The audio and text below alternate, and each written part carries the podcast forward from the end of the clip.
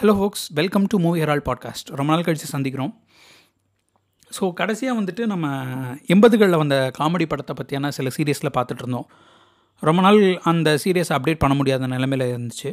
இப்போ மீண்டும் வந்துட்டு கொஞ்சம் பழைய படங்களை பற்றி தான் பேச போகிறோம் அதே நேரத்தில் வந்துட்டு காமெடின்ற ஒரு ஜானர் இல்லாமல் நிறைய படங்கள் இருக்குது ஸோ ஜானர் ஸ்பெசிஃபிக்காக நம்ம போகாமல் பிடித்த படங்கள் எல்லாத்தையுமே வந்துட்டு சொல்லலாமே.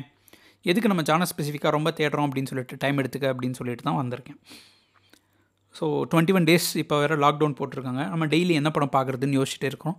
ஸோ டெய்லி ஒரு படம் எனக்கு பிடிச்ச ஒரு பழைய படத்தை பற்றி உங்களுக்கு இன்ட்ரடியூஸ் பண்ணலாம். பார்த்துருந்தீங்கன்னா ஒரு ரீவிசிட் பண்ணுறதுக்கான ஒரு சரியான நேரமாக இருக்கும் அப்படின்றதுக்காக இந்த போஸ்ட்டை நான் ஸ்டார்ட் பண்ணுறேன் ஸோ இன்றைக்கி நம்ம பார்க்க போகிற படம் என்னென்னா ஆயிரத்தி தொள்ளாயிரத்தி நாற்பத்தி ஏழில் மாடர்ன் தேட்டர்ஸ் தயாரிப்பில் டிஆர் சுந்தரத்தோட ஸ்க்ரீன் ப்ளே அண்ட் டைரக்ஷனில் வந்த படம் ஆயிரம் தலைவாங்கிய அபூர்வ சிந்தாமணி. ஸோ இந்த படம் இந்த பேர் வந்துட்டு நம்ம நிறைய இடத்துல கேள்விப்பட்டிருப்போம். இந்த பே இந்த படத்தோட ரெஃபரன்சஸ் நிறைய இடத்துல பார்த்துருப்போம்.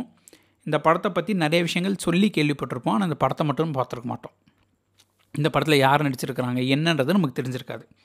ஸோ அந்த மாதிரி ஒரு ஒரு கல்ட் மூவின்னு சொல்லலாம். இன்றைக்கி கல்ட் மூவின்னு ஏகப்பட்ட விஷயத்த சொல்லிகிட்டு இருக்காங்க. நம்ம அந்த ஏரியாவுக்குள்ளே போவேன்னா இந்த டைட்டில் ரெஃபரன்ஸ் நிறைய இடங்களில் கேள்விப்பட்டிருக்கோம். இது ஒரு ஃபோக் டெயில்னு கேள்விப்பட்டிருக்கோம்.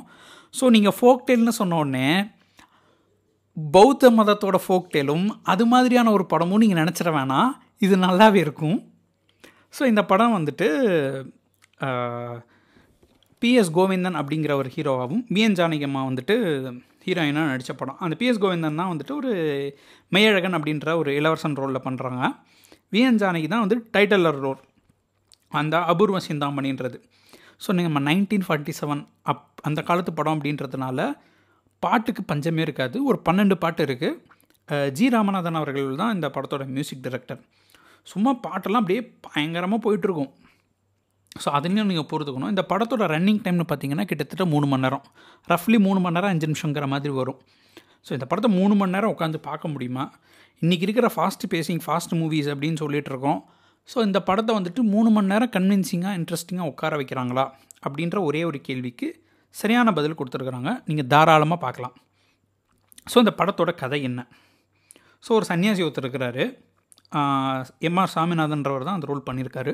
அவர் வந்துட்டு வில்லன் ஸோ அவர் வந்துட்டு ஒரு ஃபஸ்ட்டு ஒரு யாகம் பண்ணுறாரு அதில் ஒரு பூதம் வருது.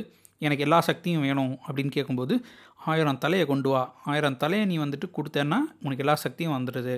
அப்படின்னு சொல்கிறாங்க ஆயிரம் தலைக்கு நான் எங்கேயா போகிறது அப்படிங்கும்போது தான் அந்த பூதம் வந்துட்டு ஒரு ஐடியா கொடுக்குது. இந்த பாரு பக்கத்து ஊரில் வந்துட்டு அபூர்வ சிந்தாமணின்னு ஒரு அம்மா இருக்காங்க. அவளோட அழகை யூஸ் பண்ணி அந்த அழகுக்கு நீ மயங்காமல் மற்றவனை வச்சு ஒரு ஆயிரம் தலையை எடுத்துரு அப்படின்னு சொல்லிட்டு ஐடியா கொடுக்குறாங்க.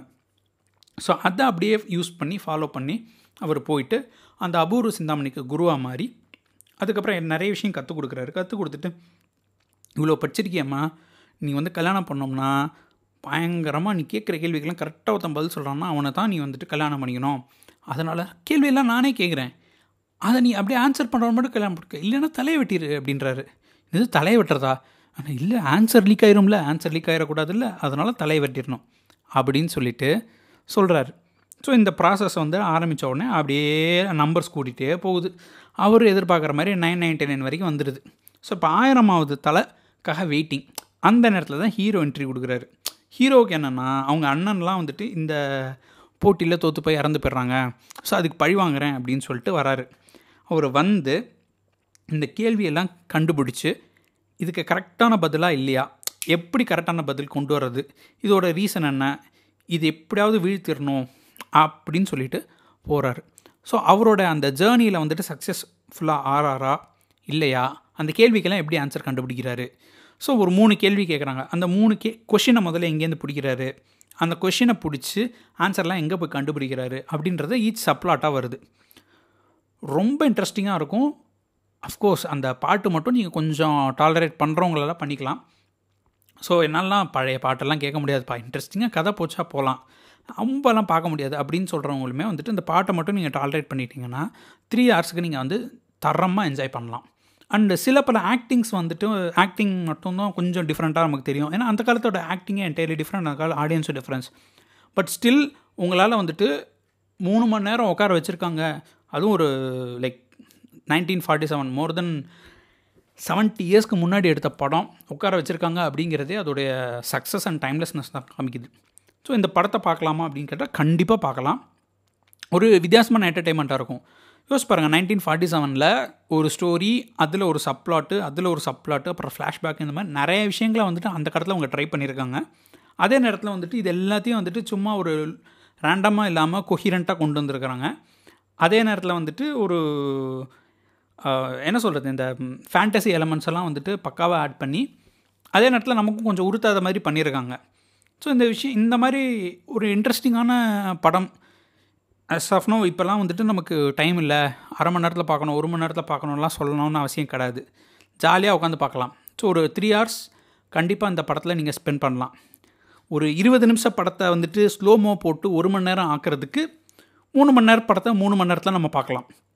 கண்டிப்பாக இந்த படத்தை நீங்கள் என்ஜாய் பண்ணுவீங்க. இந்த படம் வந்துட்டு சன்எக்ஸில் அவைலபிளாக இருக்குது நீங்கள் சன்னெக்ஸ் ஐம்பது ரூபா தான் மாதம் சன்எக்ஸில் ஐம்பது ரூபா கட்டி நீங்கள் பார்க்கலாம்.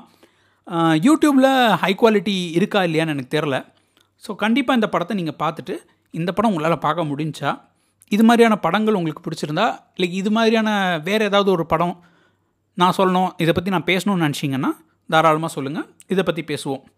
So see you tomorrow until then bye